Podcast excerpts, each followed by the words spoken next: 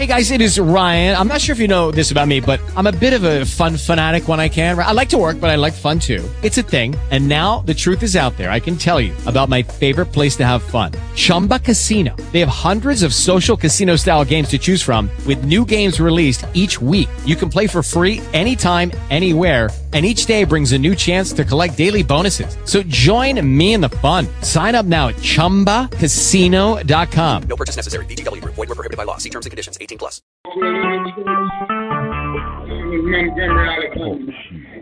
Recorded live. I started preaching there. Things were going well in that church. It was a marvelous experience. One day, a year later, a lady by the name of Rosa Parks uh-huh. Decided that she wasn't going to take it any longer. She stayed on a bus seat. You may not remember it because it's way back now, several years, but it was the beginning of a movement where 50,000 black men and women refused absolutely to ride the city buses, and we walked together for 381 days. That's what we got to learn in the North. Negroes have to learn to stick together. We stuck together.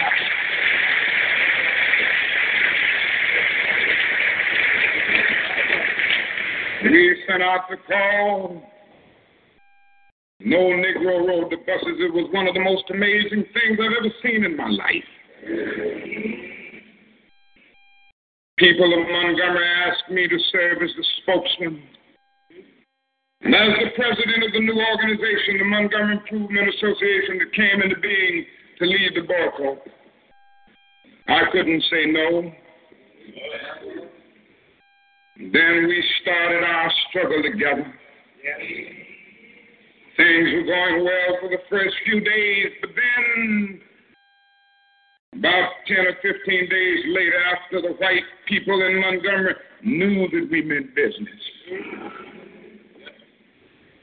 they started doing some nasty things. They started making nasty telephone calls and came to the point that some days more than 40 telephone calls would come in, threatening my life, the life of my family, the life of my children. I took it for a while in a strong manner. But I never will forget one night, very late. It was around midnight. You can have some strange experiences at midnight. I had been out meeting with the steering committee all that night. I came home. My wife. Listen, guys, thank you so much for being able to come onto this program. All the folks that's chatting, I see you right now. My wife was in the bed, and I immediately crawled in the bed to get some rest, to get up early the next morning to try to keep things going. And immediately, the telephone started ringing, and I picked it up. On the other end there's an ugly voice. That voice said to me in substance, nigger, we are tired of you and your mess now. And if you are out of this town in three days, to blow your brains out and blow up your house. I've heard these things before, but for some reason that night it got to me. I turned over and I tried to go to sleep, but I couldn't sleep. Yes. Frustrated, bewildered. Then I got up and went back to the kitchen and I started warming some coffee, thinking that coffee would give me a little relief. Then I started thinking about many things. I pulled back on the theology and philosophy that I had just studied in the universities, trying to give philosophical and theological reasons for the existence and the reality of sin and evil. But the answer didn't quite come there. I sat there and thought about beautiful little daughter who had just been born about a month earlier. We have four children now, but we only had one then. She was the darling of my life. I'd come in night after night and see that little gentle smile. I sat at that table thinking about that little girl and thinking about the fact that she could be taken away from any minute. I started thinking about a dedicated, devoted, and loyal wife who was over there asleep. She could be taken from me, I could be taken from her. And I got to the point that I couldn't take it any longer. I was weak. Something said to me, you can't call on Daddy now. He's up in Atlanta, 175 miles away. You can't even call on Mama now. You got to call on that something and that person that your daddy used to tell you about. That power that can make a way out of no way.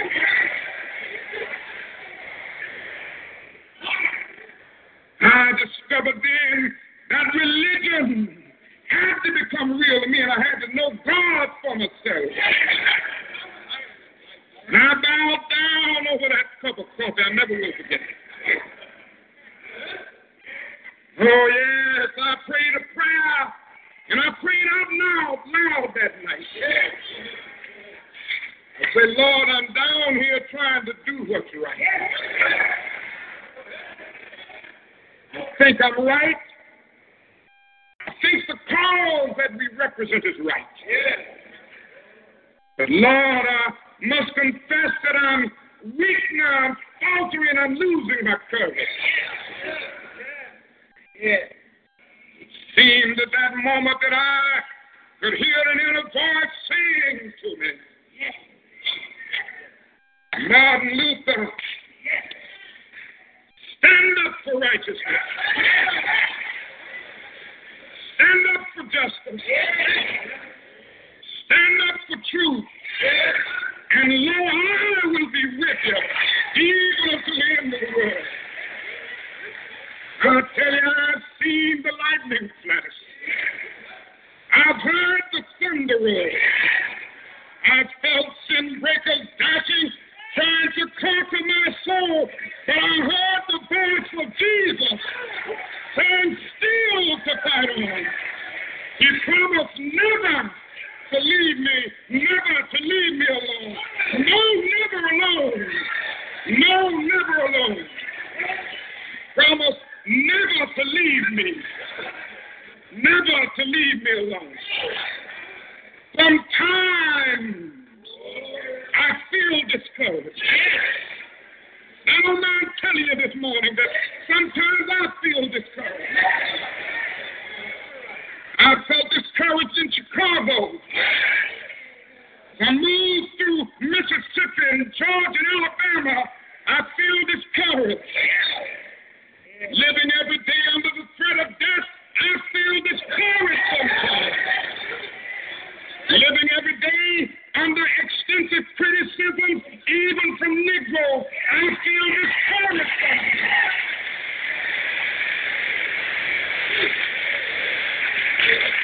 Yes, sometimes I feel discouraged. Listen, guys, we are so happy to have you here tonight, and it is a product of the one and only Beverly Nation. This is our fifth annual Dr. Martin Luther King tribute, and so proud tonight. I am uh, Oladeli Malay Wangozi, uh, Chief Executive Officer of our network, and also a host as well of my own show called Hashtag Legacy by Olasky. I'm so proud of all the folk that are on tonight, uh, hosts as well as people who, who have great will and uh, great determination to want to talk to us about the Reverend Dr. Martin Luther King Jr. Now, all the folks that are on right now who want to talk, please press star eight so I can see you in detail. So that way I'm gonna bring you on as I see the numbers. So all the folks, especially hosts that are on our air tonight that want to talk about Dr. Martin Luther King Jr., please, please, please press uh, uh, star eight at this time to so I can see you in the conversation. Listen, we're out of Long Beach, California. 724-444-7444, put in number 145234 pound, as well as one pound to listen to our great conversation tonight, and of course, star eight to join our wonderful conversation. We're going to start with our first call of the night, and it is out of northern Georgia, I'm actually out of Decatur. This young lady has always been so, so supportive of what we do here at ONE, both uh, networks, uh, Beverly Nation as well as Damon Network. And she is a gift to all of us. Her name is Anna Waddell. Anna, how are you tonight? Well, good evening, DJ Olasky. This is Anna Waddell of the Soul Twins. Good evening, everyone. Happy Dr. King Day. This is the format that we're going to use tonight for all the folks that are coming onto our program. Please, please, please, uh, between no no less than three minutes, but no longer than five, to talk about what Dr. Martin Luther King Jr. means to you, Anna Waddell. Okay. What Dr. Uh, Martin Luther King means to me is um, truth and justice, uh, fairness. He was a man that put his life on the line in order that we can be where we are today. And he really took call to action seriously. The way he form, formulated the uh, Southern Christian Leadership Conference, which was a group of young ministers that met in Atlanta that traveled all over the United States to help better conditions for blacks. And that was powerful. You know, for me as a child living in Dallas, Texas, a young child at that time, and, you know, not really knowing about what was going on, but from talking to my parents and just seeing how there was really a strong sense of community among our people back then. You didn't have to know the person in order to help them. It was just about each each one teaching one, reaching back and helping one, you know, lending a hand. It was family. And he became a threat to the powers that be because anytime you stand up for anything, you know, you make a, a stand against what's wrong, enough powerful people are going to be not comfortable with that. You take them out of their comfort zone. So there's a lot that we can still learn from what he did. And even today, they have, uh, it was the 50th anniversary commemoration of the MLK holiday here in Atlanta. And his daughter Bernice tore it up. So if you're able to find it on YouTube, Reverend Bernice King.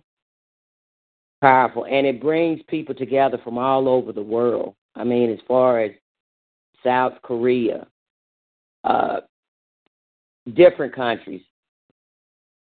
But when I say different, diverse countries, you know, nobody looks the same, nobody speaks the same language.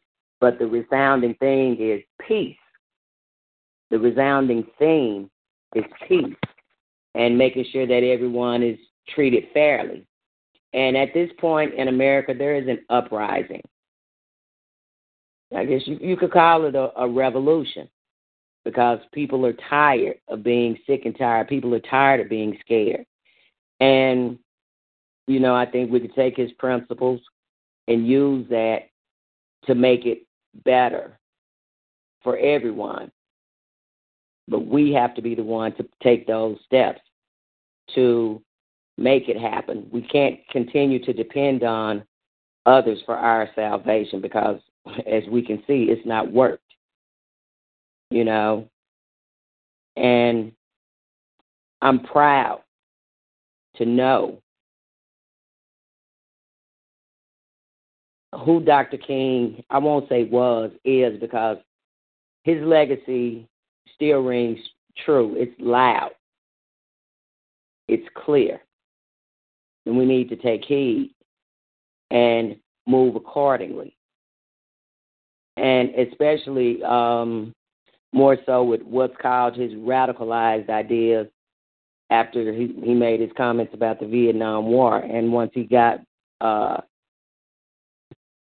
his thinking was more in line with Malcolm X's, which which Malcolm's changed from just totally pro black after he went to Mecca.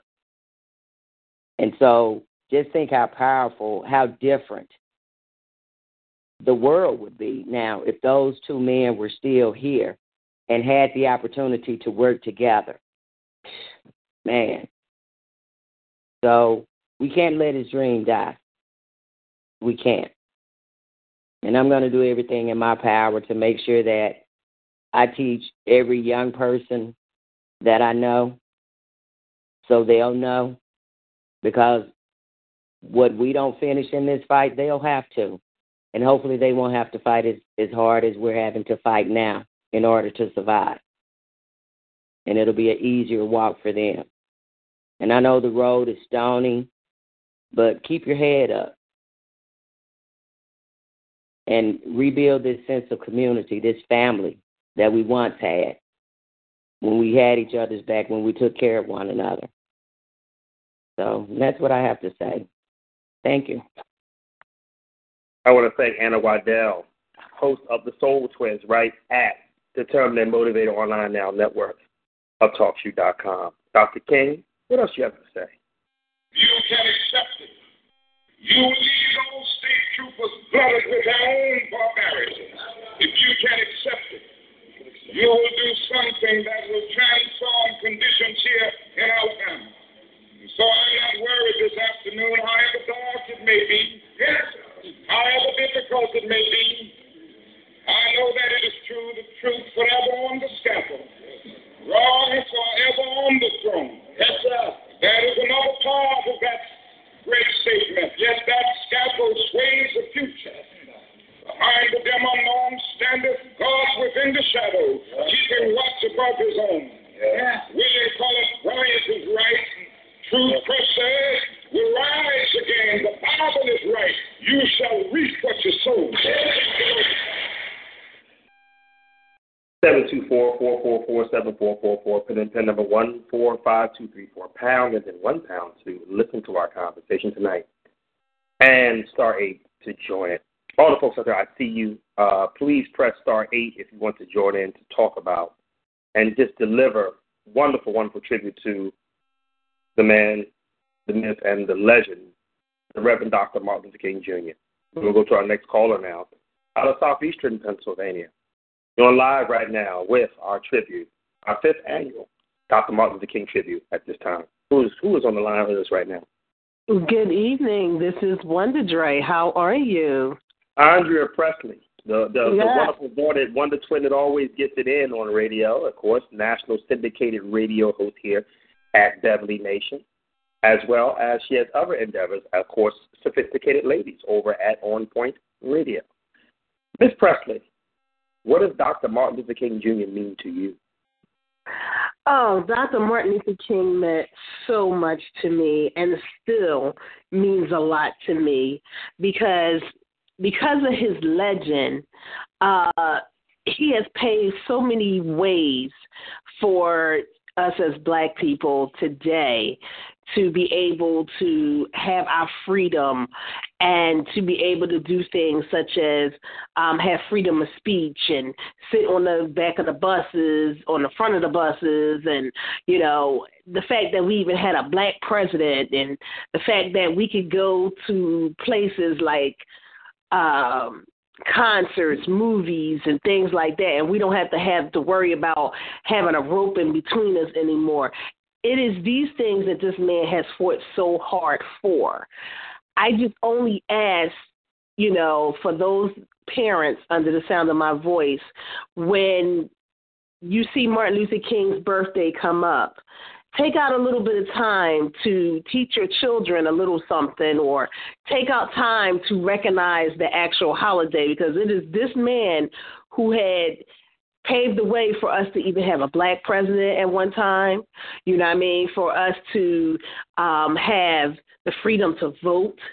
You know what I'm saying? And the thing is, sometimes we take advantage of those things. But the blessing in the in the matter is the fact that he did this just for peace for us. It's a shame that you know um, he was assassinated and things like that. Um, I, like I said, going back to even with the children, some of the children they take it like it's a day off.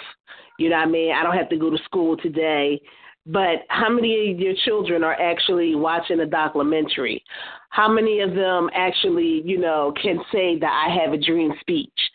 These are things that is important to our children. It's important that they know our history, they know our heritage, they know from where we came from, and why we have the things that we have now, how far we have came from in this journey. And yes, we do have a long way to still go, but if it wasn't for this man paving the way, we wouldn't be there where we at now.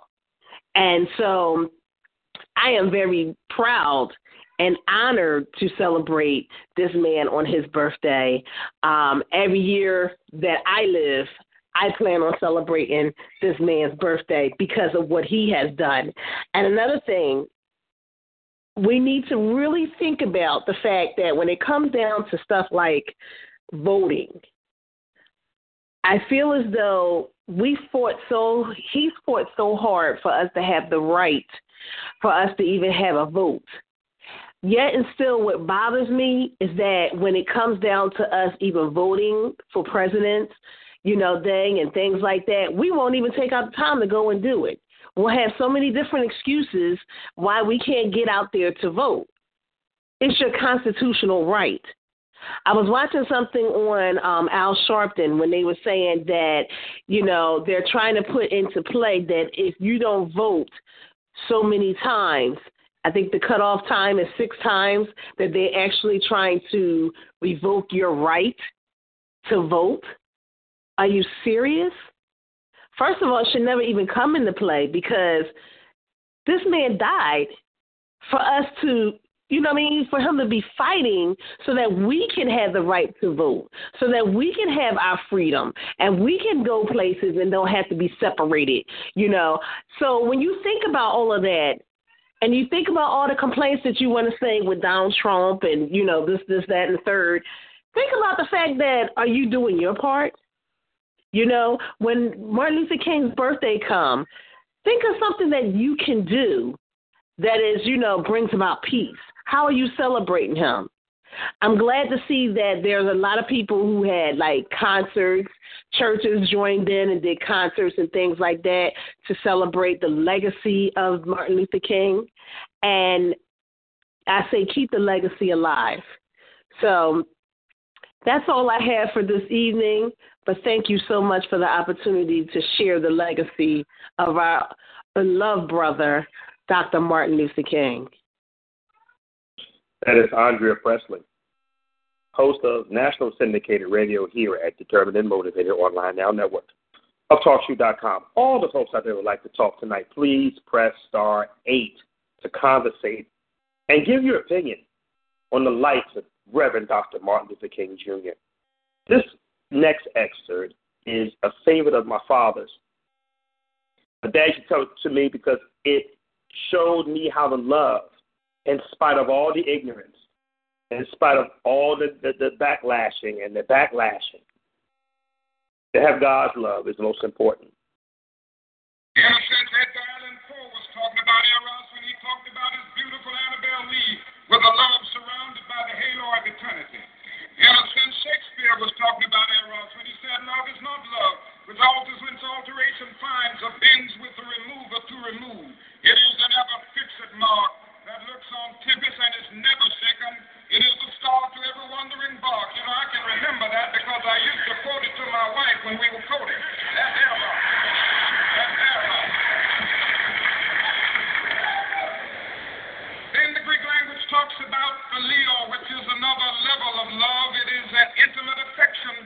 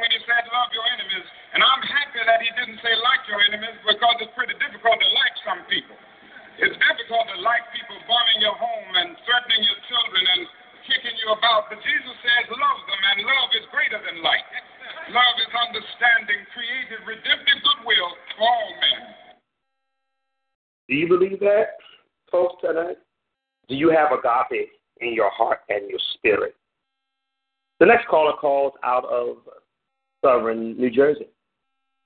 A young man who stands up for righteousness, definitely in his community, which I'm proud to support, the Lesbian and Gay Task Force community. He's an outstanding human being and a fellow member of the outstanding dynasty that is ONE. His name is Splash Frazier, ladies and gentlemen. Splash, how are you tonight? Good evening. Good evening. How are you? What does the Reverend Dr. Martin Luther King Jr. mean to you? It means so much. And like everybody expressed, you know, basically everything. But I think the one thing what it means to me is unity. How he wanted everyone to come together as a whole. And we have that that one word that's in front of our whole entire what we stand for and we don't, and that's united. And I think that's just the one thing that means the most. That he, that's all he ever wanted is for us to just come together as a whole. Because when we come together as a whole, we become stronger as a whole, as a unit, and we're not considered as United States of America. And with him fighting so hard, and yes, he has, you know, made so many different open doors for us today, and I feel like we still have so much more to go. And until us as a whole come together and stand up for what's right and do it correctly, we will have a better future than what we have today. So I think I applaud Martin Luther King and like when the Dre said everybody think it's just a day off. No. Don't consider a day off.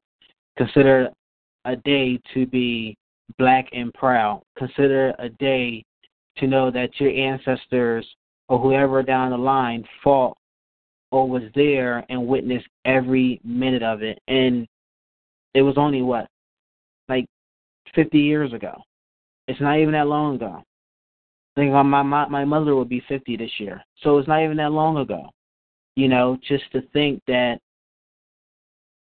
40, 50 years ago that we wasn't able to drink from the same water fountains or use the same bathrooms. It's just sickening. So to see that we've all become so far, unity is what meant so much, and that's all he ever wanted would be unity, for us to all to be united. And I think that's just the main thing that's always been. And I think we're capable of doing that. And we're capable of actually being a United States of America. And once we do that, I think we would be awesome. That's what I have to say. we thank Splash Frazier, the host of the Mr. Splash Show here at Determined and Motivated Online Now Network of TalkShoe.com. We go again to Dr. King and what he's saying to the world, the necessity for continued protests. There came his minor premise God, as is not a Negro, therefore the Negro is not a man. This is the kind of reasoning that prevails. But today, uh, we don't hear these arguments too much. Uh, they argue now on more cultural and subtle sociological grounds. Uh, the Negro is not culturally ready for integration. And uh, if you integrate uh, schools and if you integrate too much, uh, the Negro will pull the white race back a generation. And then they go on to say, you know, that the Negro is inherently criminal and uh, all of these things. Now, these people never say to us that many of these problems are problems of urban dislocation and that poverty, ignorance, and disease breed crime, whatever the racial group may be, that these conditions are environmental and not racial. And it is a torturous logic to use the tragic results of segregation and discrimination as an argument for the continuation of it.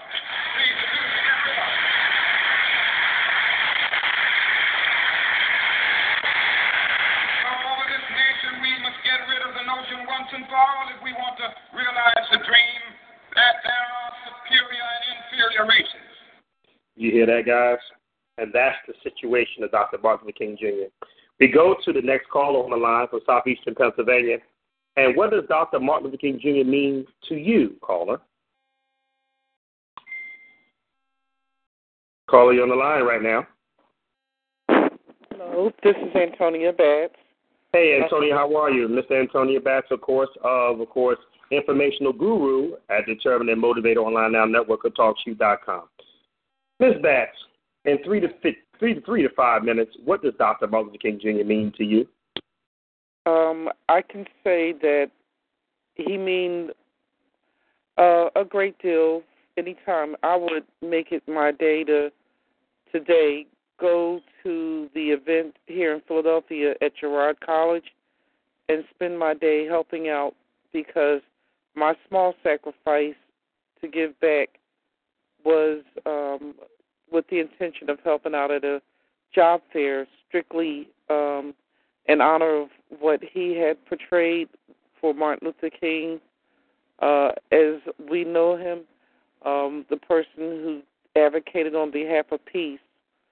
And it was a peaceful day, and there were a little bit of every type of culture and whatever you want to say uh, as a group of people who also supported the effort for not only people to just get jobs, but remember that his legacy is the reason why we were there today at Girard College.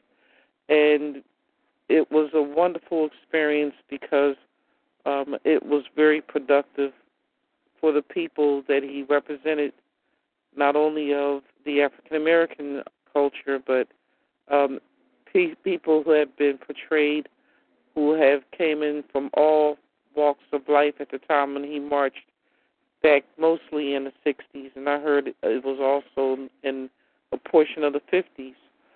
So I can say that um, if he had seen the results of all of what he had done through the eyes of the living today, he would have felt as though he had um, sacrificed his life not in vain, but in with the intention of making sure that he understand that people loved him for at least giving it his good old one-two punch to try to make sure that we all understood what he was trying to bring to the table, which is um, an opportunity for different people.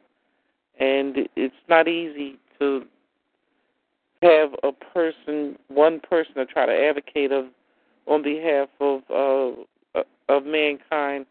But as a result, that's the reason why there was a dedication nationally um, for a holiday, which I heard was actually performed by the Reagan administration in um, honor of making sure he was acknowledged.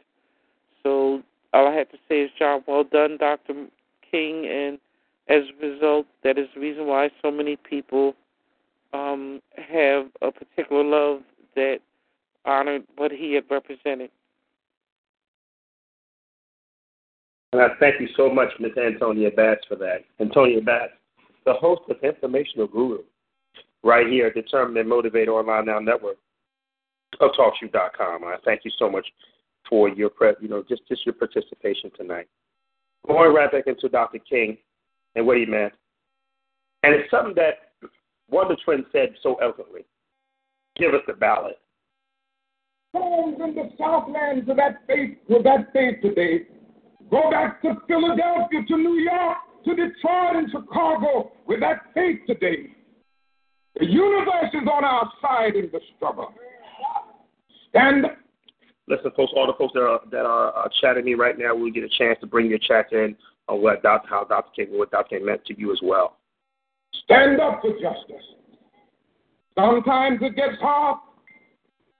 It is always difficult to get out of Egypt. The Red Sea always stands before you with discouraging dimensions. Even after you cross the Red Sea, you have to move through a wilderness with prodigious hilltops of evil and gigantic mountains of opposition.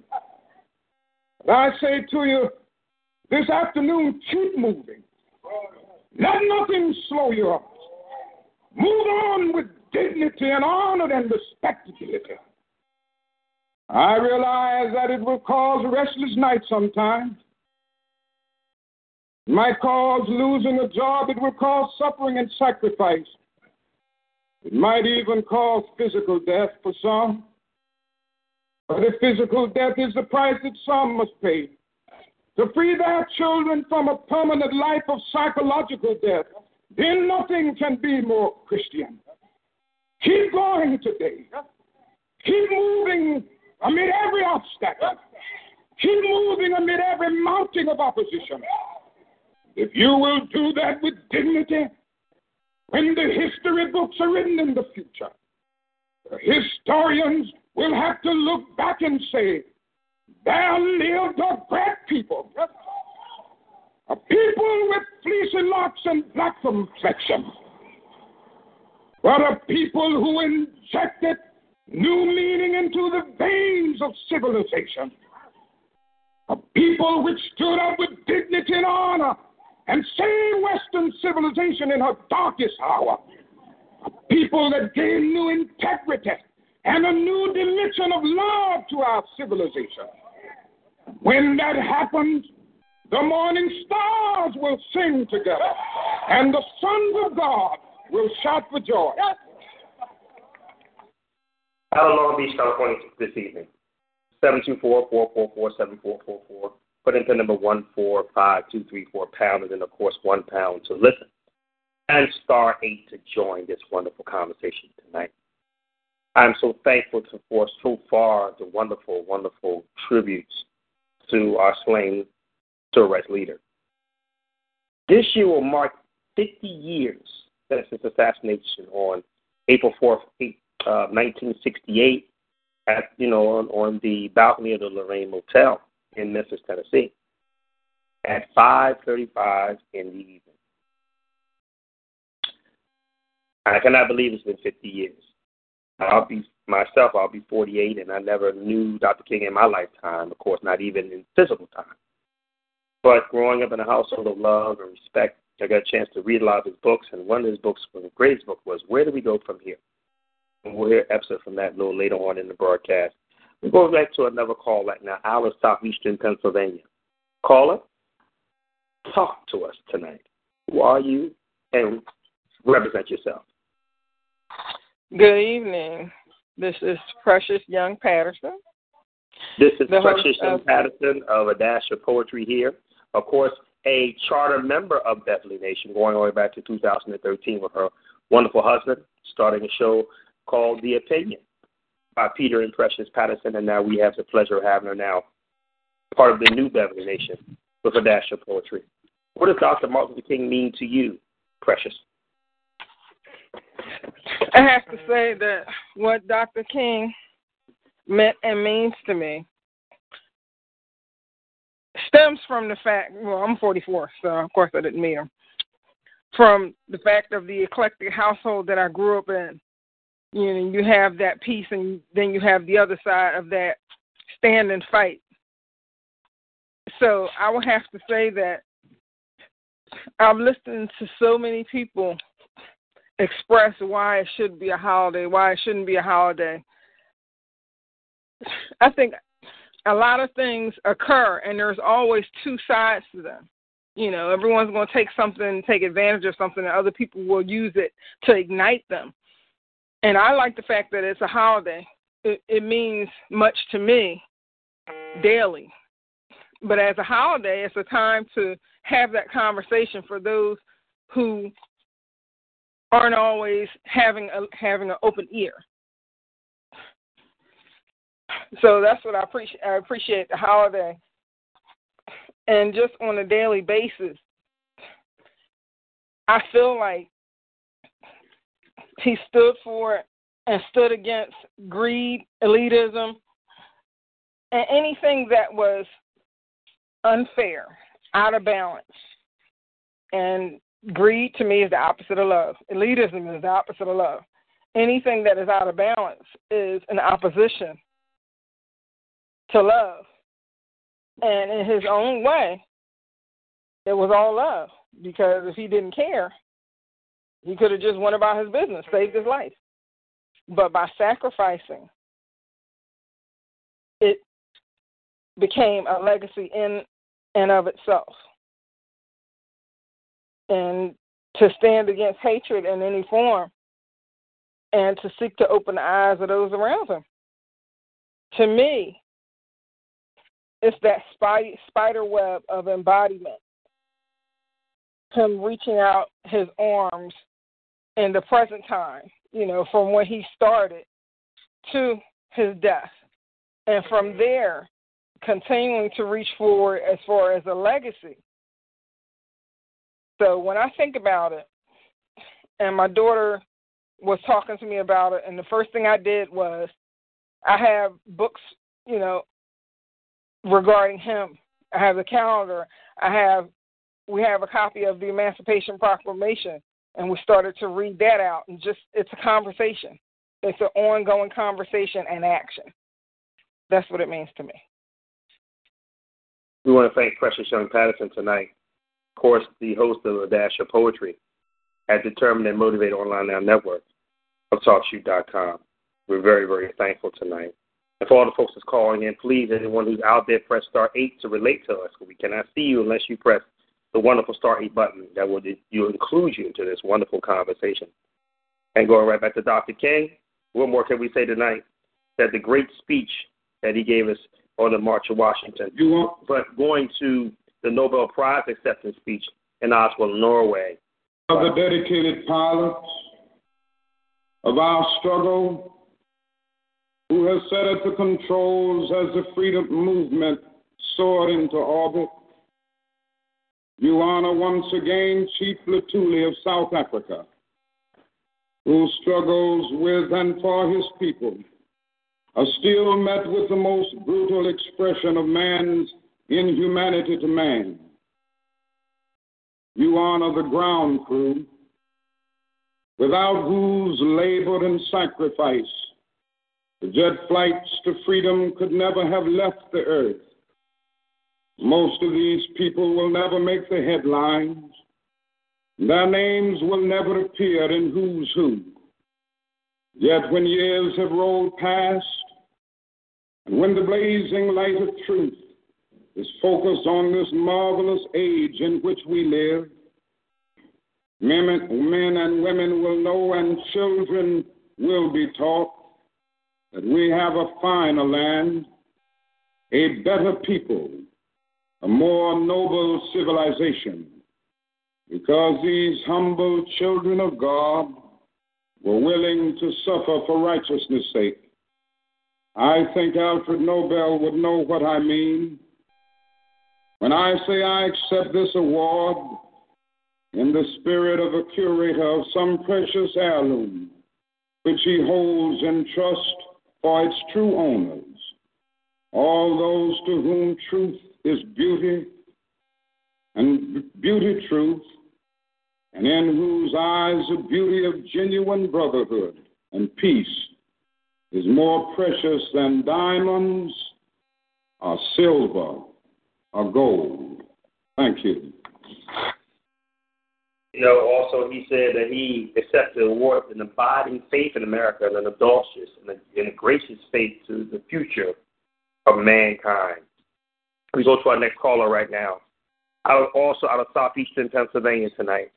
Caller on the line with us right now, and what do you have to say? for yourself tonight about Dr. Martin King Jr. Who are you?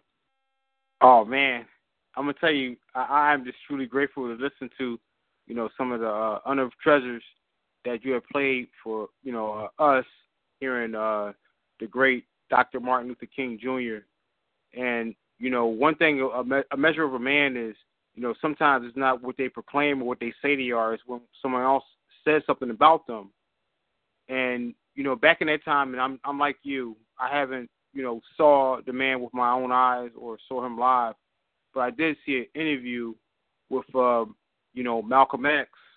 Well, it wasn't with he wasn't with Malcolm X, but Malcolm X was getting interviewed by a guy that uh, you know constantly disrespected you know Malcolm X, and he kept calling him Malcolm Little, and he says that's your government name, and Malcolm X you know, let him know that, you know, when we do this interview, you're gonna respect me, you're gonna call me by name my name, Malcolm X. And then the guy that was interviewing him said to him, How do you feel about your rival, Dr. Martin Luther King Jr.? And Malcolm X says, he said, you know, point blank, he says, Dr. Martin Luther King Jr. is a man of respect. And he said, Dr. Martin Luther King Jr. I respect. Even though he have his, his own methods, I have mine. And he says, You will not pit me against another black man. He said, Because that is what you want to see. Once he said that, and even though the you know the teachings of uh, Malcolm X and Martin Luther King Jr. were very different, they respected one another. And Dr. Martin Luther King, even though you know uh, he he put everything out on the line, and he made sure that everything that he did was out there. He, he was exposing himself, and the reason why he exposed himself because he had total faith in that what he what he was doing, and he knew that one day he may lay, had to lay down his life. He didn't know what day, but he did it, day in and day out. He told his children, he told his wife, when I say my speeches and when I when I go out in public, you know, we're going to be we're going to take that picture in front of the cameras, and after that, we're going to go over there. We're going to separate because what I want to do is that when someone takes me out, they take me out, not my family. And you know, Dr. Martin Luther King Jr. He laid out a lot of things. He laid a lot of precedent, not just for this country, but for the world. You know, a lot of people understand that you know what he stood for. It spread out throughout throughout the world. You know, uh, right there in India, Mahatma Gandhi, he had his peaceful protests, and then in Tibet, where you had the Dalai Lama, where he was going to be executed, but he got, you know, um, he was transferred to London. At that time, a lot of men of peace was not respected until a lot of people seen what Dr. Martin Luther King did in front of the nation, how he stood brave and stood tall. Where though even though there were a lot of laws for him not to speak or even protest without getting thrown in jail, he did so anyway. So without Dr. Martin Luther King, the world would have any would not have any kind of stand up. And even to the atrocities of Tiananmen Square where, you know, a guy poured gasoline and burned yourself to death in protest of that country. At no time or nowhere where you have or had anyone that would stand up to a government or a government rule or government proclamation. So, thanks to Dr. Martin Luther King Jr., right now, right now, today, is the reason why we're able to say no, or we're able to say that no, we don't accept what you're presenting to us right now, and that is as a government or as a conglomerate or a corporation that feel as though they can press their might against the average everyday people. So right now, everybody that is average and everyday, and you feel as though that you can stand up or you can say something, uh, you have to thank Dr. Martin Luther King Jr. And uh, that's all I had to say. And um, I'm Rob Hudson. I'm the sports reporter. And uh, you know, God bless with God's blessing, God's will. Uh, I'll, I'll be talking to you tomorrow night.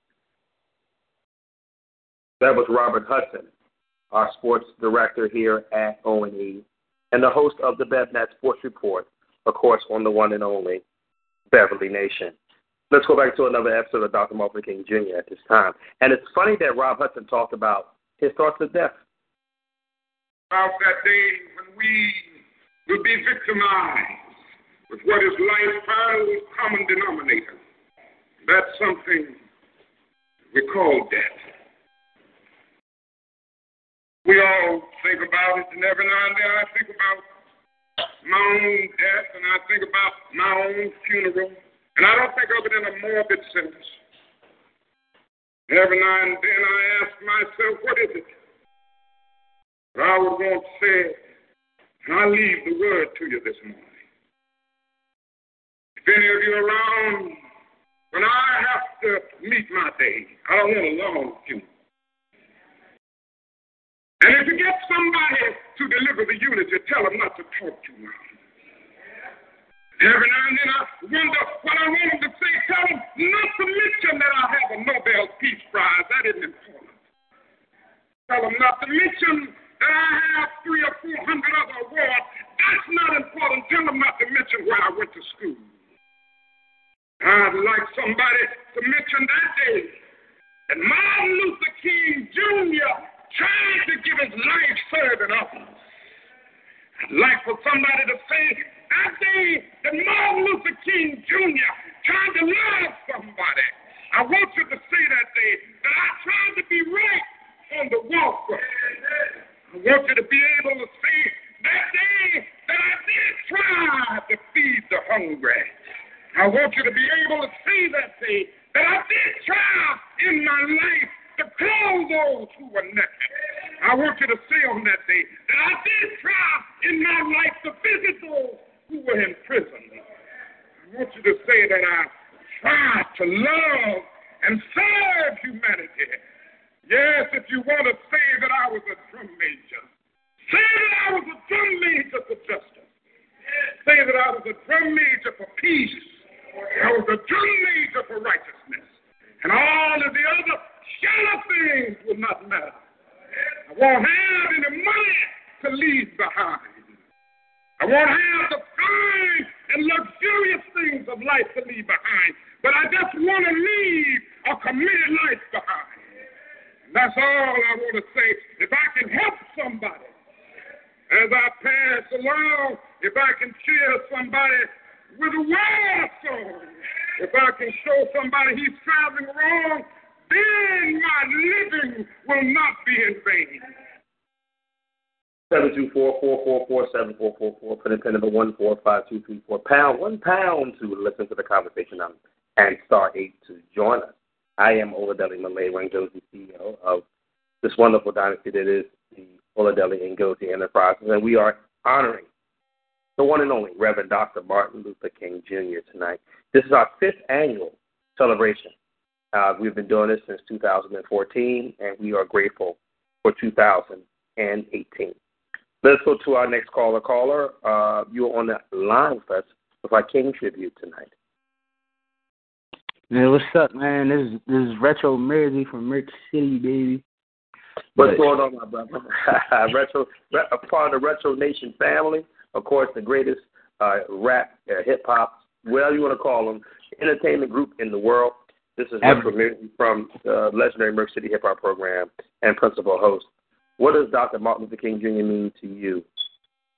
See, Dr. Martin Luther King, along with another aforementioned man that was already talked about by the last caller, they represent to me like a perfect symbol of unity in the black community that's been missing since the death of both of the two basically kings of our, our recent people, like our latest kings, like the the closest we had to it. But like Martin Luther King, like his death single handedly was responsible for what I was talking about yesterday to like my people and that was like the three lost generations was, was the people who was in their twenties and the eighties, nineties, and the in the two thousands, and like without Dr. Martin Luther King and that that that beacon of light, that beacon of hope in in, in our community, we didn't feel like we were ever going to experience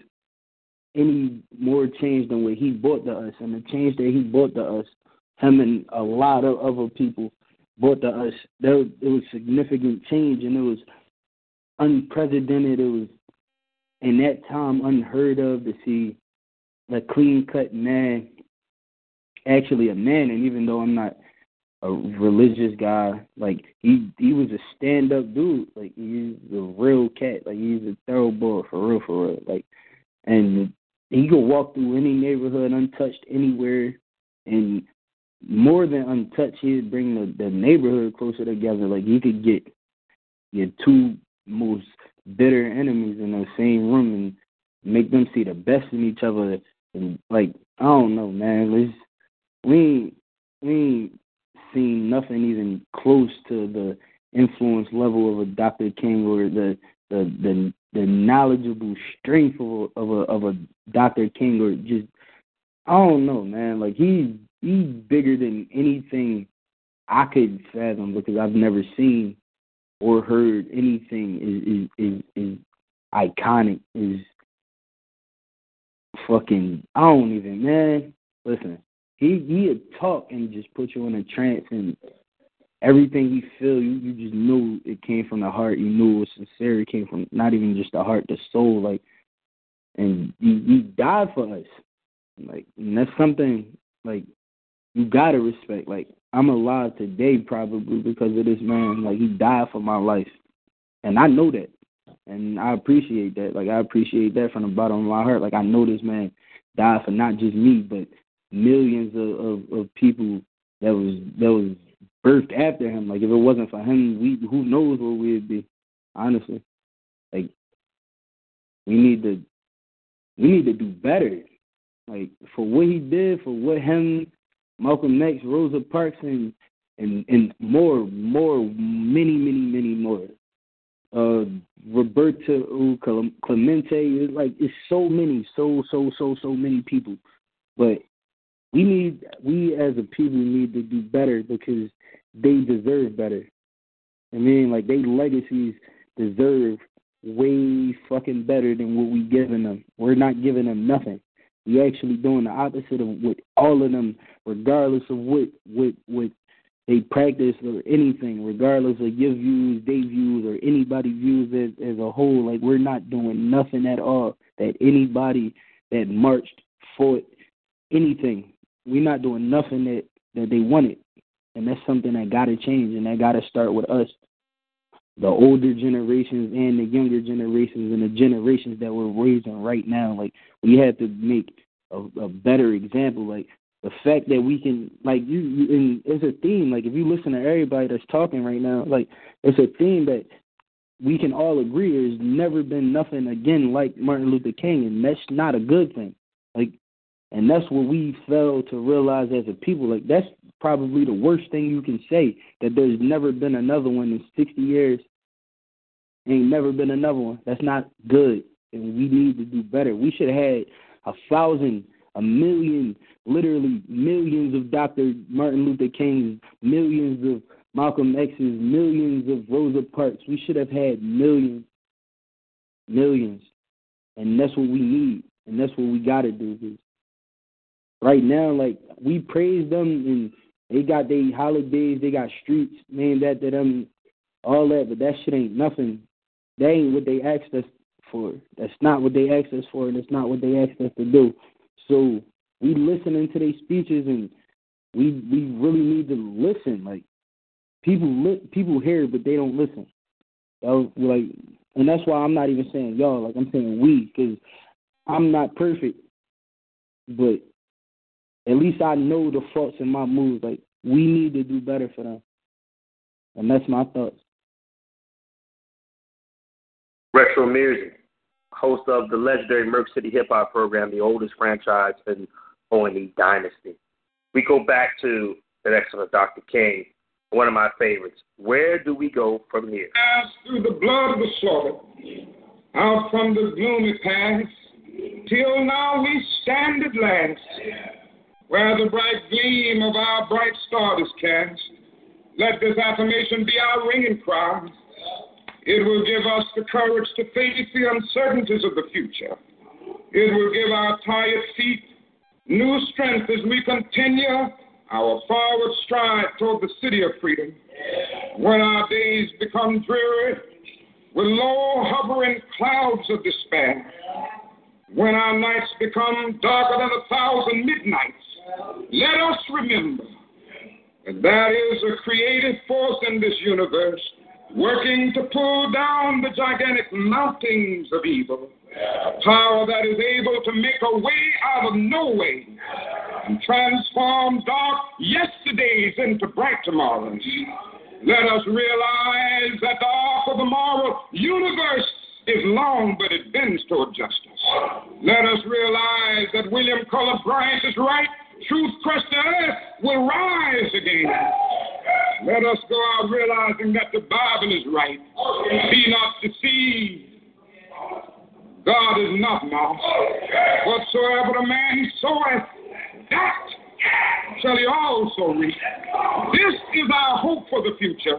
With this faith, we will be able to sing in some not too distant tomorrow with a cosmic past We have overcome. We have overcome deep in my heart. I did believe we would overcome. One of our big beliefs here at ONE that we will overcome, that we have overcome. We have to get into that mindset of what Dr. King just said. And we go back to southeastern Pennsylvania tonight. Caller, you're on the line with us right now.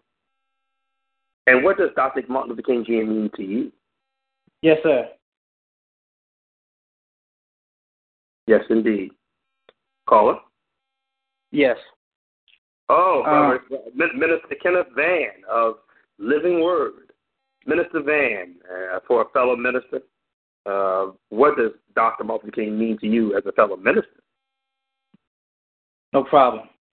First of all, I just want to thank God and uh, also thank you for giving me the opportunity and the platform to say everything I'm about to say. And um, what I want to say is I'm I'm thankful for what Dr. King did for me and also did for the nation and for the black community. You know, as far as his impact, his impact on ending segregation, his impact on, you know, giving people inspiration and giving people the moral obligation to see the wrong things that were going on in the country. You know, for him bringing clarity, the power and the urgency that was in his writings, the mer- the marchings that that happened in Washington D.C., that happened in Alabama, that happened in Selma, you know, and the impact on so many people around the world and even in our own country. His impact is so widespread, you know, on so many great people, great and accomplished people in all areas of our life. You know, and I just I'm just thankful for Dr. King for what he's done for me as far as me being a black person.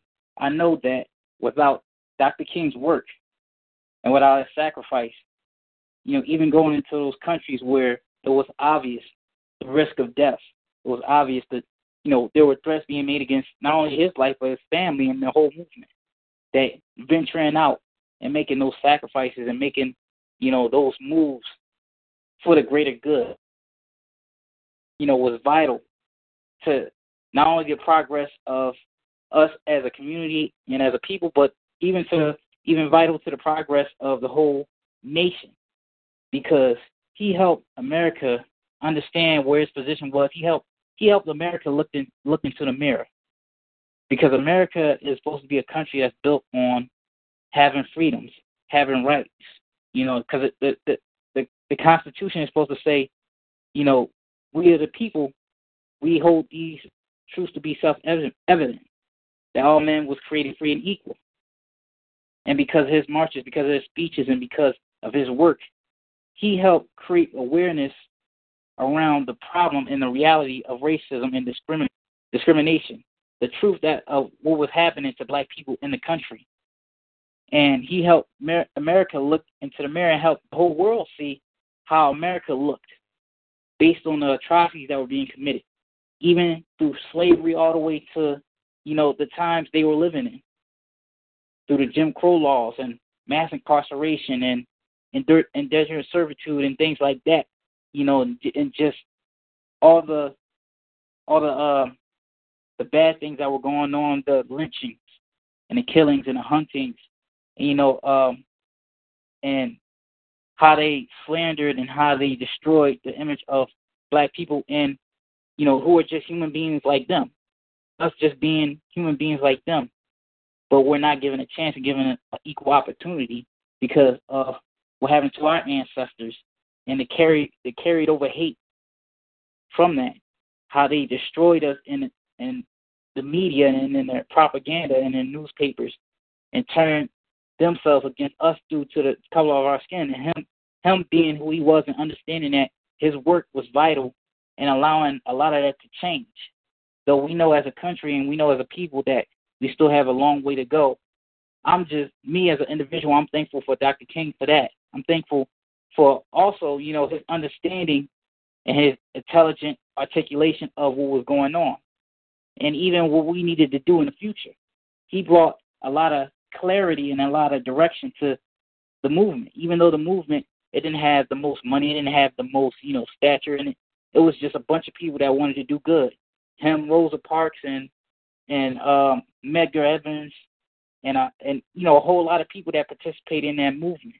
They were regular people like us that wanted to do good, but they were they understood that they were called to the, a greater good, the duty of performing an action that would be vital and critical to the future of so many generations after them. And whether they know it or not, even white children and even you know children of other races, because their impact on what America stood for as far as being having liberty and having opportunity. Because what was injustice to us, really it was it was an evil period. And you know, even how he linked that up to the scriptural doctrines of the Bible, such as, you know, turn out the cheek and, you know, love your neighbor. And how he used that to put us on having bring to black people a more obligation, bring to all people a more obligation to do something about it. Even though these things were happening to us, we were being lynched, we were being hunted. He still put us the ability to love and the ability to also overcome through, you know, loving ourselves and being unified in that. Despite all of that, still having love within ourselves and for ourselves, and even for them, for not for their actions, but in them as human beings. And that broke a lot of ground across the country in the time that he lived in, in the days that he lived in, as far as, you know, the progress of how are we going to deal with this problem of racism and discrimination. And even towards the end of his life, the way he was talking when he was talking about the war in Vietnam, and he brought so many people, he opened up so many eyes about that and what was going on in Vietnam. He was still doing it, and then you know what he was doing um, for the march for you know for poor people. He he talked about race. He talked about class. He talked about you know uh, outside of country, ethnic, you know, all those problems, and he just you know he was doing such good works in those ways. During the end, towards the end of his life, he was even talking about us being a black community, not so much worrying about you know being non-segregated and living amongst the um you know living amongst white people and other people, but he was telling us about economics. He was telling us about let's raise our own funds, let's support each other. Because if they don't support us, if nobody supports us, we can support ourselves and we can build ourselves up. Because they have institutions, they own things, and we need to own our own things, and we need to support our own so that we have uh, we have more power and we have better weapons of fighting against the discrimination that was in the country, lack of opportunities, not not being able to get jobs, not even not even get homes because we don't get the same um, opportunity or the same looking from banks and from you know job owners and company owners. He was telling us we need to start doing our own thing. And we need to start supporting you know the black bank or you know the black business owners so that we can start facilitating more resources more resources throughout our community so that we can prosper more and we can have you know a better position in order to fight these things off because we don't want his one minute. One minute.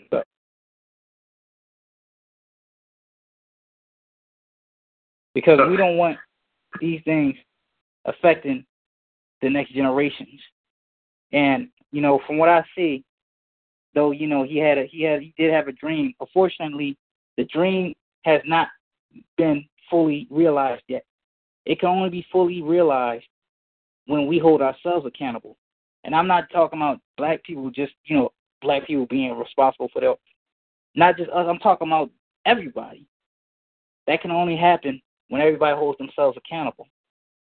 Everybody has to get up and everybody has to understand their duty to the greater good and to man as a whole. So that what Martin what Martin Luther King dreamed about and hope would come to pass, that it can be become an actual reality. Because we see Trump in office and we see things he's doing, we see what he's doing is nothing just but a product, a byproduct of what he's been conditioned to know, what he's been conditioned to believe, and that comes from his ancestors, just like what we know come from ours.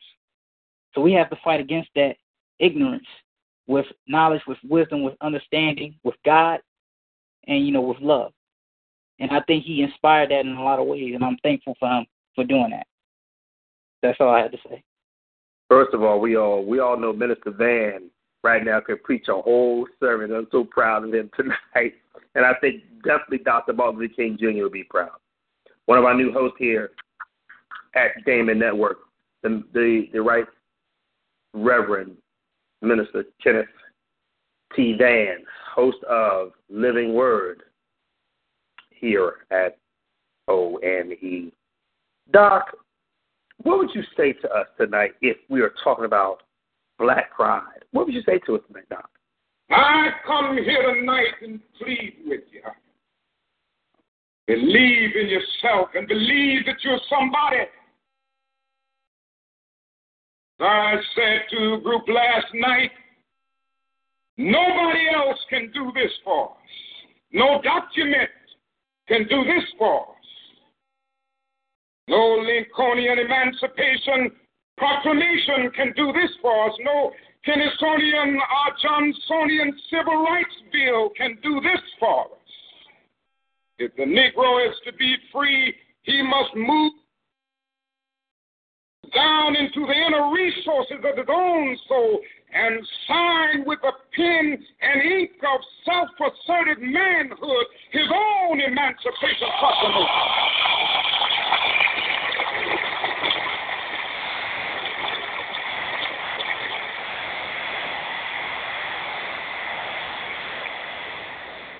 Don't let anybody take your manhood.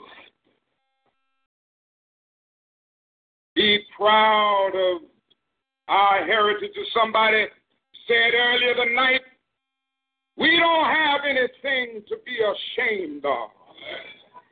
Somebody told a lie one day. They couched it in language. They made everything black, ugly, and evil. Look in your dictionary and see the synonyms of the word black. It's always something degrading and low and sinister. Look at the word white. It's always something pure, high, and.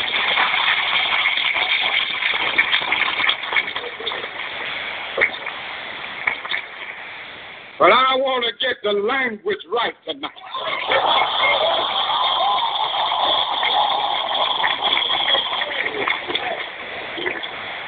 I want to get the language so right that everybody here will cry Yes, I'm black. I'm proud of it. I'm black and beautiful.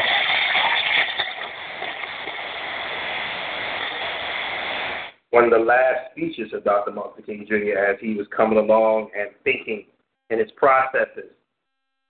Yes, he taught at a Black Panther rally.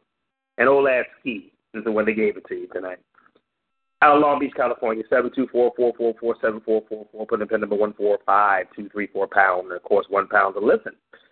Star 8 to join us tonight. All the folks out there, join us, please. And of course, we continue our conversation tonight out of southeastern Pennsylvania.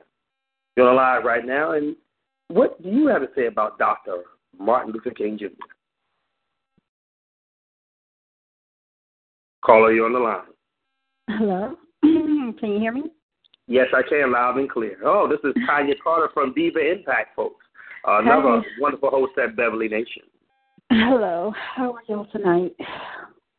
I'm um thankful for Dr. Martin Luther King. And I'm thankful for what he means to me actually. He is my king. He is my protector. He was the one who gave my parents the opportunity to vote, to have a voice, to express themselves, to be able to go in any place and sit without being harassed or being put out. Um, also, segregation was also in place by Martin Luther King, you know, able to for our children to not be segregated out of the school system and, you know, go to any school that they wanted to.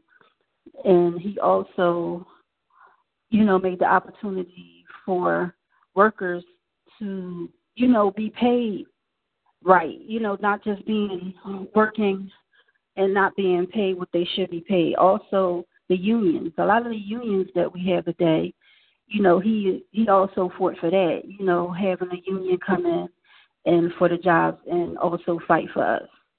Um, he means to me that he gave me the opportunity to have a voice as a woman, you know, because a lot of us women today, you know, we are we we're equal as well to the men that we love and support as well you know, and I'm grateful for the for him for doing that as well and being able to get on a bus and not having to sit at the back of the bus or go anywhere or go shopping. You know, I can shop anywhere I want to without being looked at or being put out or seeing a sign that's saying that I'm not welcome or my money is not welcome. My money is just as green as the next person. Um, I also love Dr. King as well for my kids to able to grow up and have a voice and do the things that I'm able to do as well.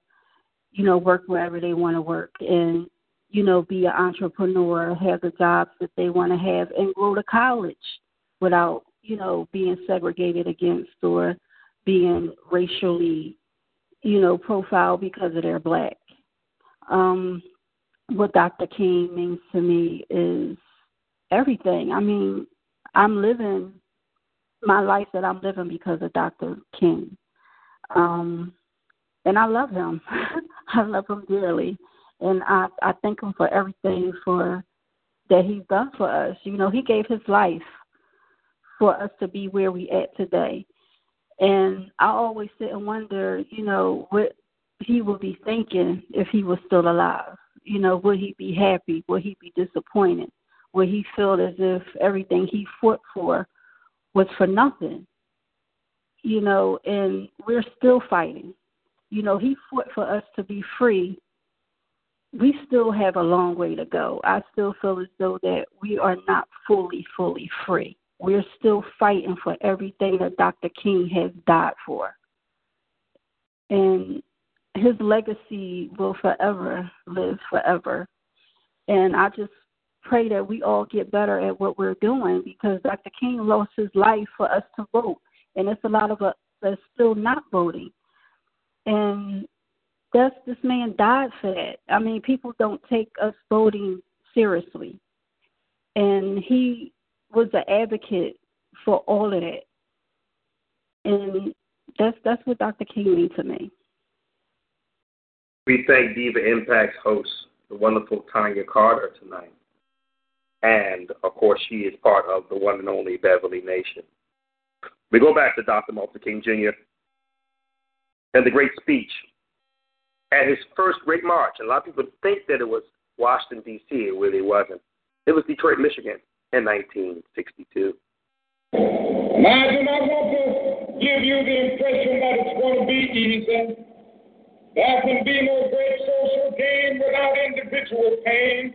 Before the victory for brotherhood is won, some will have to get scarred up a bit. Before the victory is won, some more will be thrown into jail. Before the victory is won, some, like many others, may have to face physical death. But a physical death is the price that son must pay to free their children and their white brothers from an eternal psychological death, then nothing can be more redemptive. Before the victory is won, some will be misunderstood and called bad names. But we must go on with a determination and with a faith that this problem can be solved.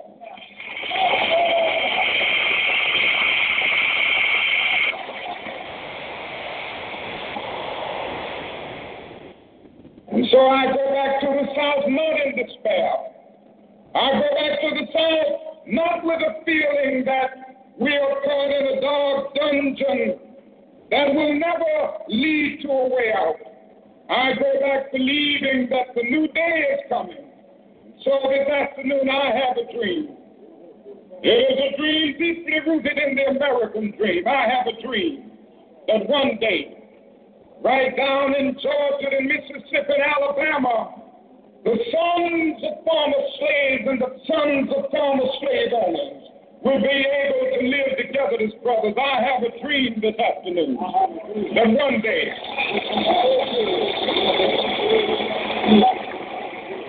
one day little white children and little Negro children will be able to join hands as brothers and sisters. I have a dream this afternoon that one day,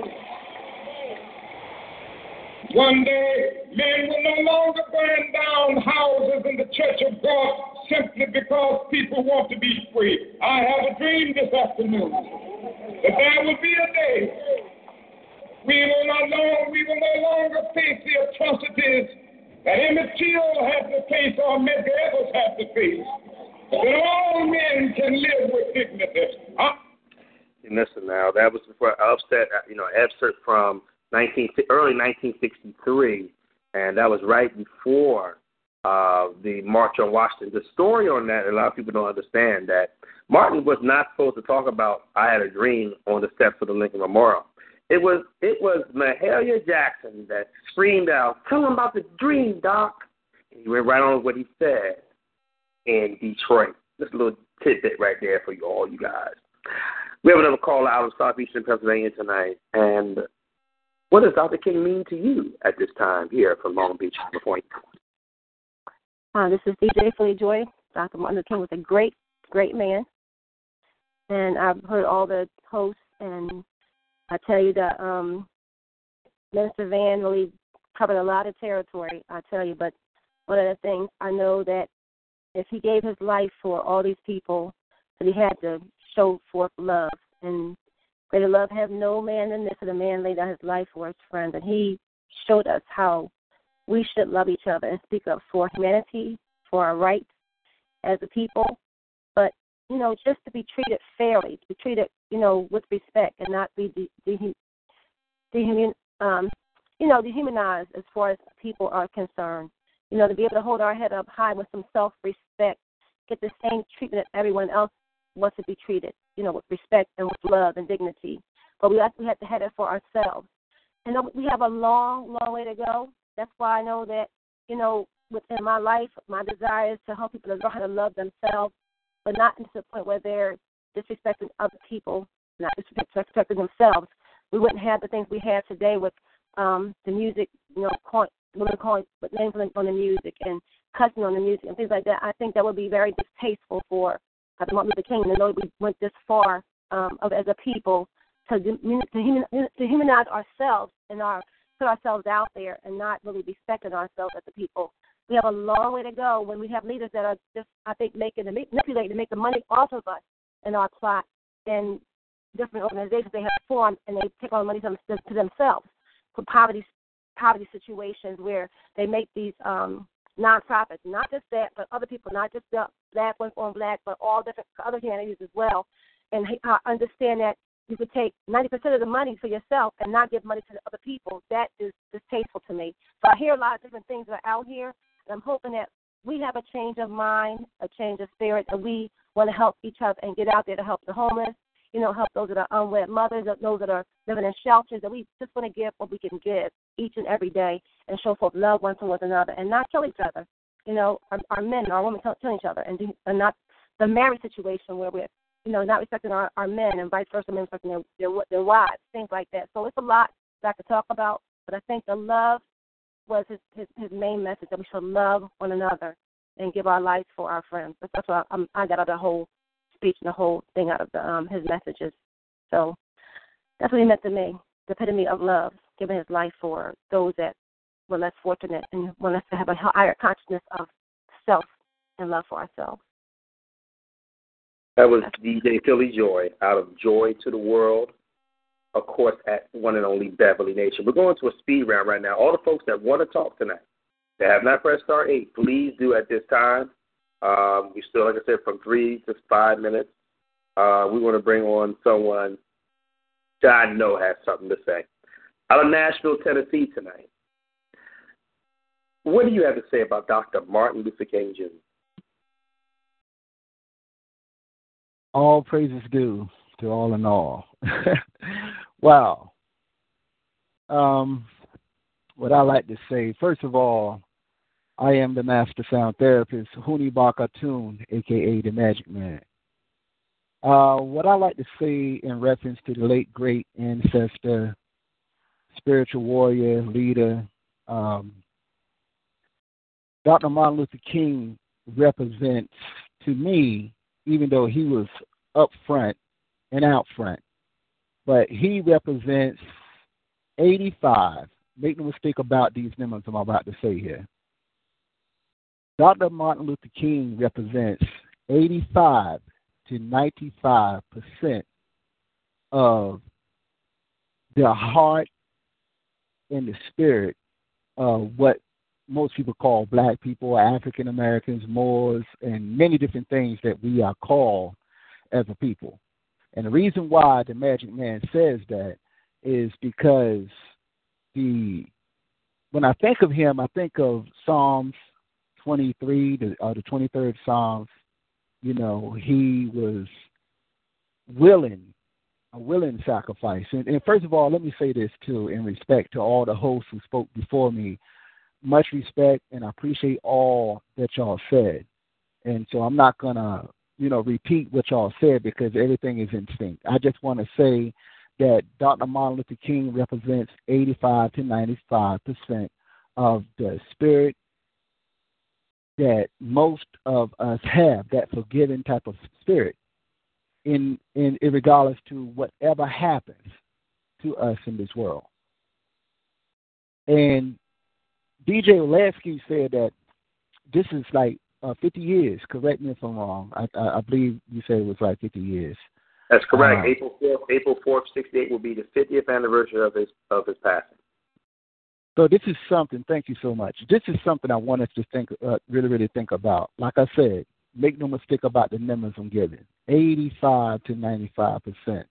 And when you think about all that was lost, not that you know Dr. Martin Luther King's life is meaningless. No, it's not meaningless, but a lot of people who remain nameless that also lost their lives. But what I'm getting at is you look at all the things that we have faced as a people and we have yet to get all that we we deserve. And we put up the good fight. We have that and I'm speaking to 85 to 95 percent of us who have that that forgiveness type of nature that regardless to whatever happens, we something in us, well I ain't gonna just say something, I tell you what it is. The soul that's in us have the ability to offer forgiveness to all kind of things, even with some of the recent things that has been said about us as a people. So when I think about uh, Dr. Martin Luther King and all that he sacrificed, to me, it represents the 85 to 95 percent of us who sacrifice everything that you can imagine to love everyone, but we have yet to get everyone to love us in an equal status. So, what I want to say to all of us who's listening, who's celebrating uh, Dr. Martin Luther King, is to not allow hatred to overtake us. See, that's what I'm talking about. So that we have yet to allow hatred to overtake us as a people. And I'm going to leave us with this thought. It's not about hatred, it's about reinstilling that love and that protection and the things that we need, need to do for ourselves, which is in sync with what he was really, really leading to before his untimely departure from this world. Make no mistake about it. It's not so much about the money, and he also, I think, no, I don't know if anyone mentioned about the boycotting. The power of the money, or not giving our money, our hard-earned money, to an establishment that don't care about us, and it affected the economy. Now, what happened yesterday can also happen today. If we was to take our hard earned money and find a way to redistribute the resources amongst ourselves and each other, that's how we are able to gain not only empowerment, but uh, a newfound respect for ourselves and other people who continue to look at us as less than them. And on that note, I'm going to put it on pause and enjoy the rest of this show. Thank you so much, DJ Olasky, ONN, ONE family, Beverly Nation, and Damien, Damon Network, and all of our listening audience for continuing to support us as a whole. Much respect to Dr. Martin Luther King. That was the one and only Huli Bakatoon, our host of We Will Wear You at Determined and Motivated Online Network of TalkShoe.com. And of course, we're going to keep on with our speed round tonight. And our next caller from southeastern Pennsylvania. Good evening, and what does Dr. King mean to you, caller?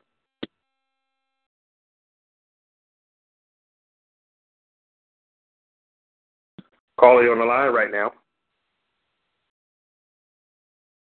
That's fine. The caller might have been uh, uh, a little off there. We're going to go right to uh, Virginia at this time. And for the next three minutes, Caller, what does Dr. Martin King Jr. mean to you in the next three minutes? Hello, this is Mr. Oldham, very charismatic, and um, to me, he, what he means to me is is fighting for something, and he put his uh, life on the line for uh, the value of freedom.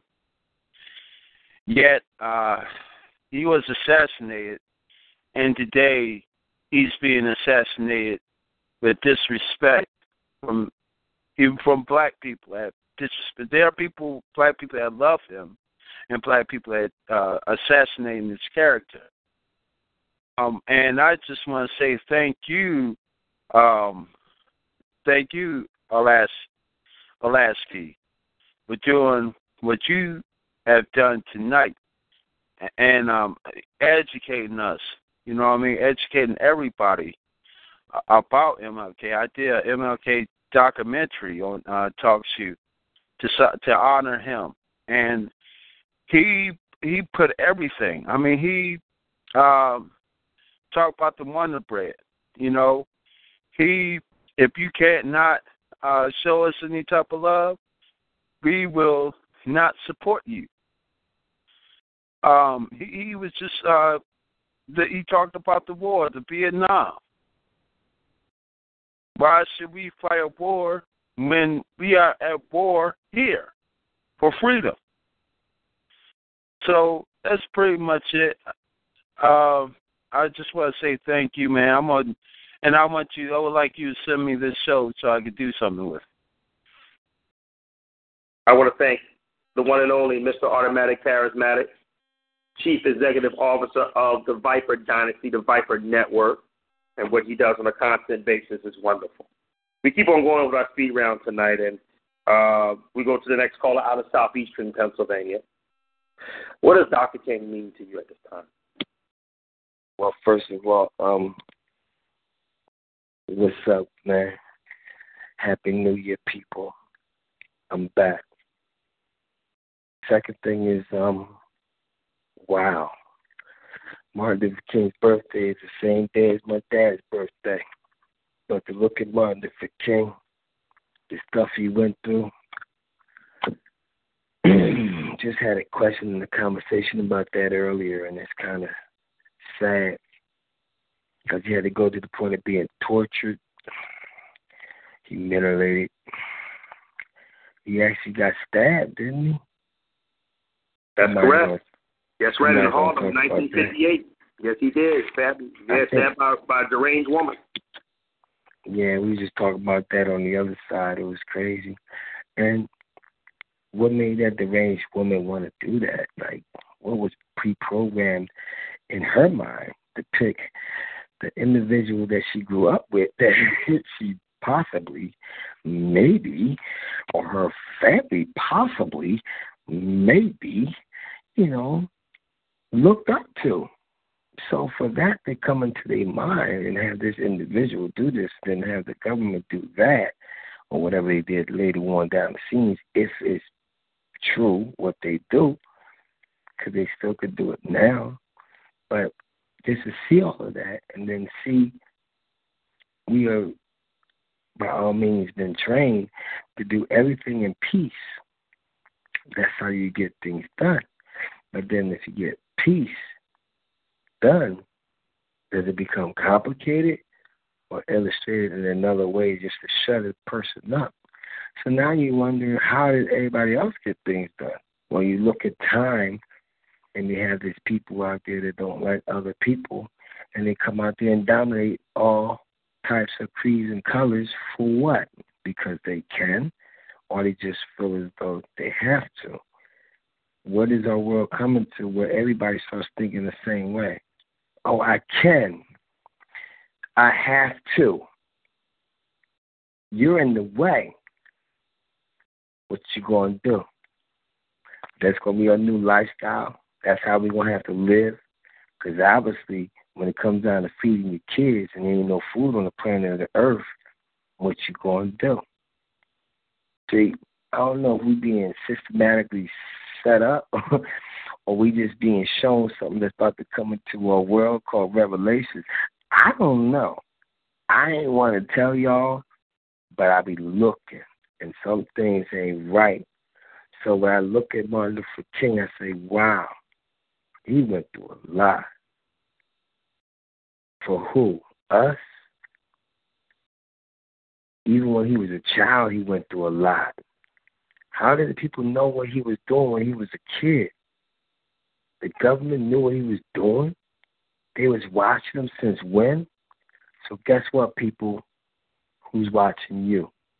See, I can say a lot, but I can't say I want to just say less. You might be able to stay longer, but if anybody keep their mouth shut, how long you gonna live? Holla. We go back into, I think, Willa God, CEO of Sound City Radio, as well as the wonderful engineer over uh, as DJ Chill at On Point Radio. We go back to one of his last speeches, and what more can I say that hasn't already been said? comes Frederick And here we go. into being the Civil Rights Bill. If I had sneezed, I wouldn't have had a chance later that year in August to try to tell America about a dream that I had had. If I had sneezed,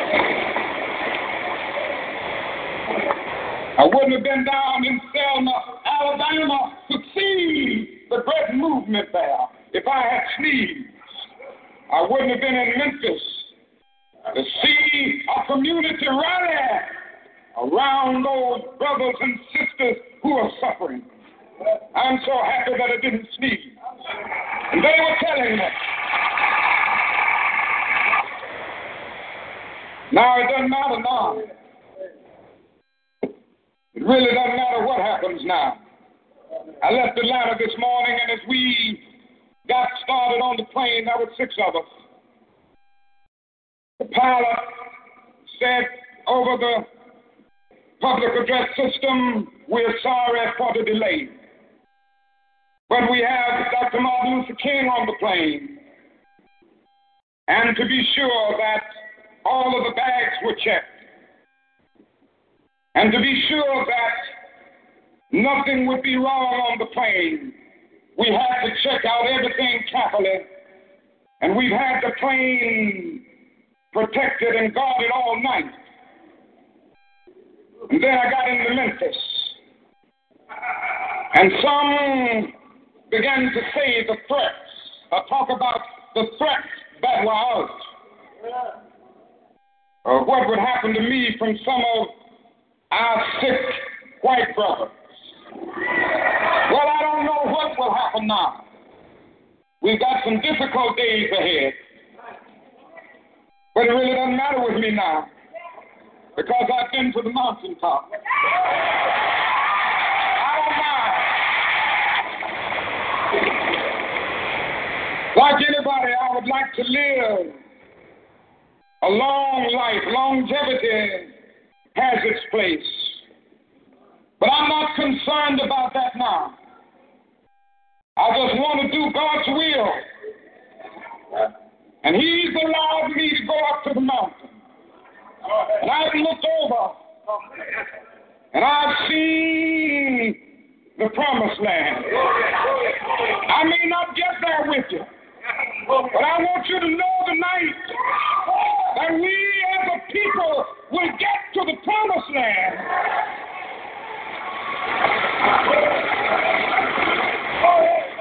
So I'm happy tonight. I'm not worried about anything. I'm not fearing any man. Mine eyes have seen the glory of the coming of the Lord. Mason Temple, Church of God in Christ, Memphis, Tennessee, April 3rd, 1968. Of course, everyone knows that as the last speech of Dr. King's illustrious life. And uh, that night, he was um, he had the flu. He wasn't supposed to come out and speak that night, and it rained. It was a torrential downpour. But Ralph Abernathy said, "No, brother, you know I'm not to let Jesse speak, and this is not my crowd. This is definitely your crowd. You need to come. I know you're sick, but you need to get out of your bed and get down here." Out of Southeastern Pennsylvania tonight, what does Dr. Martin King Jr. mean to you? Yes, hello. My name is Butter. And I want to talk about, yeah, Dr. Martin Luther King did justify peace and unity with China in the community and did justice. But it's not the justice that he did back in the day. It's the justice that us people got to do today. Everybody want to talk about what they going to do, what they could do, what they should do, instead of uniting together and just go ahead and just do it and push it. You know, like boycotting in the back of the day. They stopped a whole lot of people from doing stuff you know, back in the day, just by boycotting. If you don't go and accept the bus and don't give them what they want, they lose their jobs. They gotta lower their wages, their rates, and all that stuff. People don't think about that. You understand what I mean?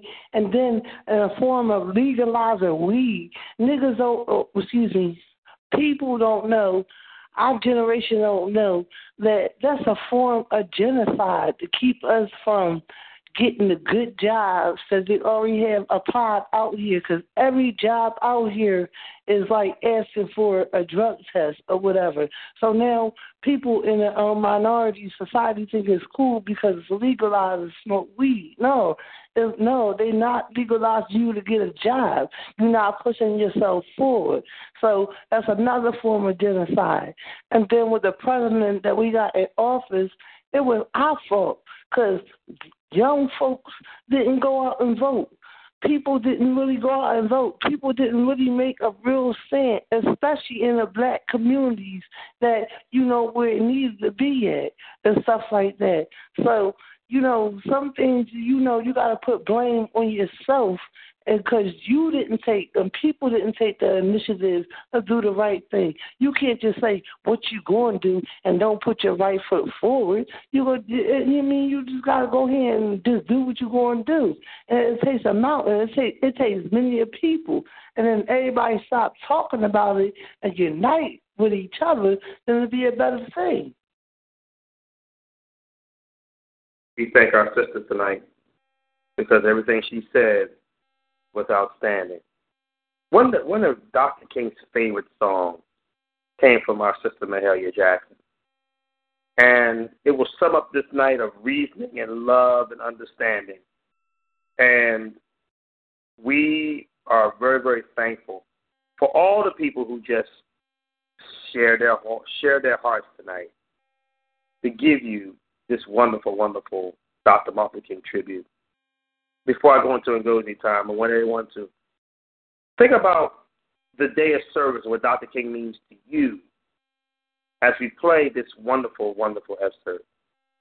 And this was played April 8th, 1968. It was sang by Mahalia Jackson at Ebenezer Baptist Church the day of his funeral.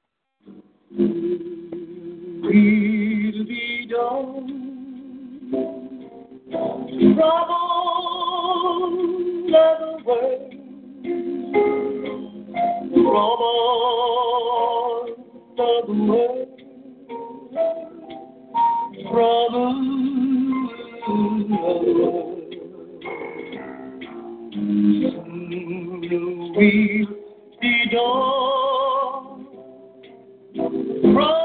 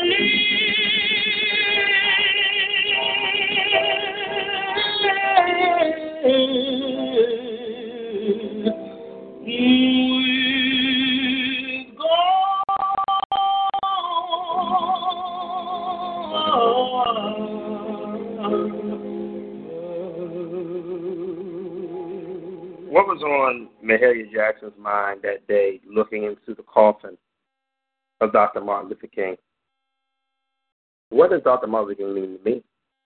Freedom. Before Dr. King, it meant people had rights, but some people had more rights than others because of the color of their skin. And life was unfair to many, and that all changed one day. Before August of 63, white people and African American people had separate theaters and drinking fountains and bathrooms and schools, other things, because of the color of their skin. Many people know Dr. Martin King gave his famous I Have a Dream speech, and to me, it means honor and courage and bravery and care, friends and dignity, and faith, and most of all, peace. But it took many steps to lead to faith with people knowing they might get in trouble or die, but they still did it. They dared to do this because they wanted to be treated fairly with respect, the way white people were, and they wanted a better future for all. They knew what they wanted. That want gave them enough strength and perseverance to follow through. Martin Luther King gave many speeches and changed everything in this United States. My journalism teaches me that we are actually united together. People keep their faith to get here, so now everyone is free. All my friends, my community, my life, and the lives of many others are the way they are today because of these people who did great things. I wouldn't be on the radio today and have the outstanding host that I do without this type of freedom, press, life, liberty, and the pursuit of happiness.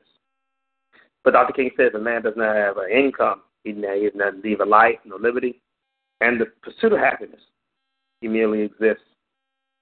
As a journalist, I share and understand all shades and colors have the same rights because of the determination which Martin Luther King Jr. gave a good example of. Today in our hearts, we thank all those who risked their lives for us and to live the lives we live today because of the fact that he inspired people to fight for fairness. And we still today in 2018 need to work harder to make sure we continue to keep our laws fair for all. People also have the right to want to live a better life and strive for all things fair so that we don't repeat segregation. As Martin Luther King said, let freedom ring. Those words of bravery will always ring in our communities and our hearts forever, ever more. And that's what the journalist Oladele Malewa Ngozi thinks about Dr. Martin Luther King Jr. tonight. Beverly Nation is advertising through ONE, which is Oladele Ngozi Enterprises. You reach us, of course, at www.lookingglassentertainment.wordpress.com as well as Ngozi Primetime1 at bevnat.com. We are Ngozi Primetime at Twitter, Ngozi Time at Instagram, Oladele Ngozi both Pinterest and Google+. Plus. Oladele Malewa Ngozi, of course, at the great Facebook as well as our business pages. The Damon Network and BevNat Online Radio. And any comments, suggestions to our programming, oladele.ngozi, both my and gmail.com. I want to thank all the folks tonight for giving us our fifth annual celebration of, and tribute of the life of Dr. Martin Luther King Jr. I want to thank all the hosts who made it tonight to celebrate this wonderful, wonderful thing. And we're not over in our celebrations. This tonight is the 1,299th episode of the one and only ONE Dynasty. Tomorrow night, join us for the BevNat Sports Report at 8 o'clock, which I will be definitely listening to our sports director, Mr. Rob Hudson. And of course, I get a chance to interview a wonderful young man tomorrow, uh, Daquan Felton. I'll be interviewing him tomorrow night on hashtag Legacy by Olasky. And then the wonderful Soul Twins. You know how they get it in. Anna Waddell, Ed Burks. You know what it is. 10 o'clock Eastern Standard. It is O&E Triple Tuesdays. I am, once again, your mother and father's favorite producer, Oladele Malewa Ngozi, saying good night good luck to all the folks out there in Armed Force Radio that support us on a constant basis. Thank you, Dr. King. And good evening to all of you around the world. Lucky Land Casino asking people what's the weirdest place you've gotten lucky? Lucky? In line at the deli, I guess? Aha, in my dentist's office. More than once, actually. Do I have to say? Yes, you do. In the car before my kids' PTA meeting. Really? Yes. Excuse me, what's the weirdest place you've gotten lucky? I never win and tell. Well, there you have it. You can get lucky anywhere playing at LuckyLandSlots.com. Play for free right now. Are you feeling lucky? No purchase necessary. Void where prohibited by law. 18 plus. Terms and conditions apply. See website for details.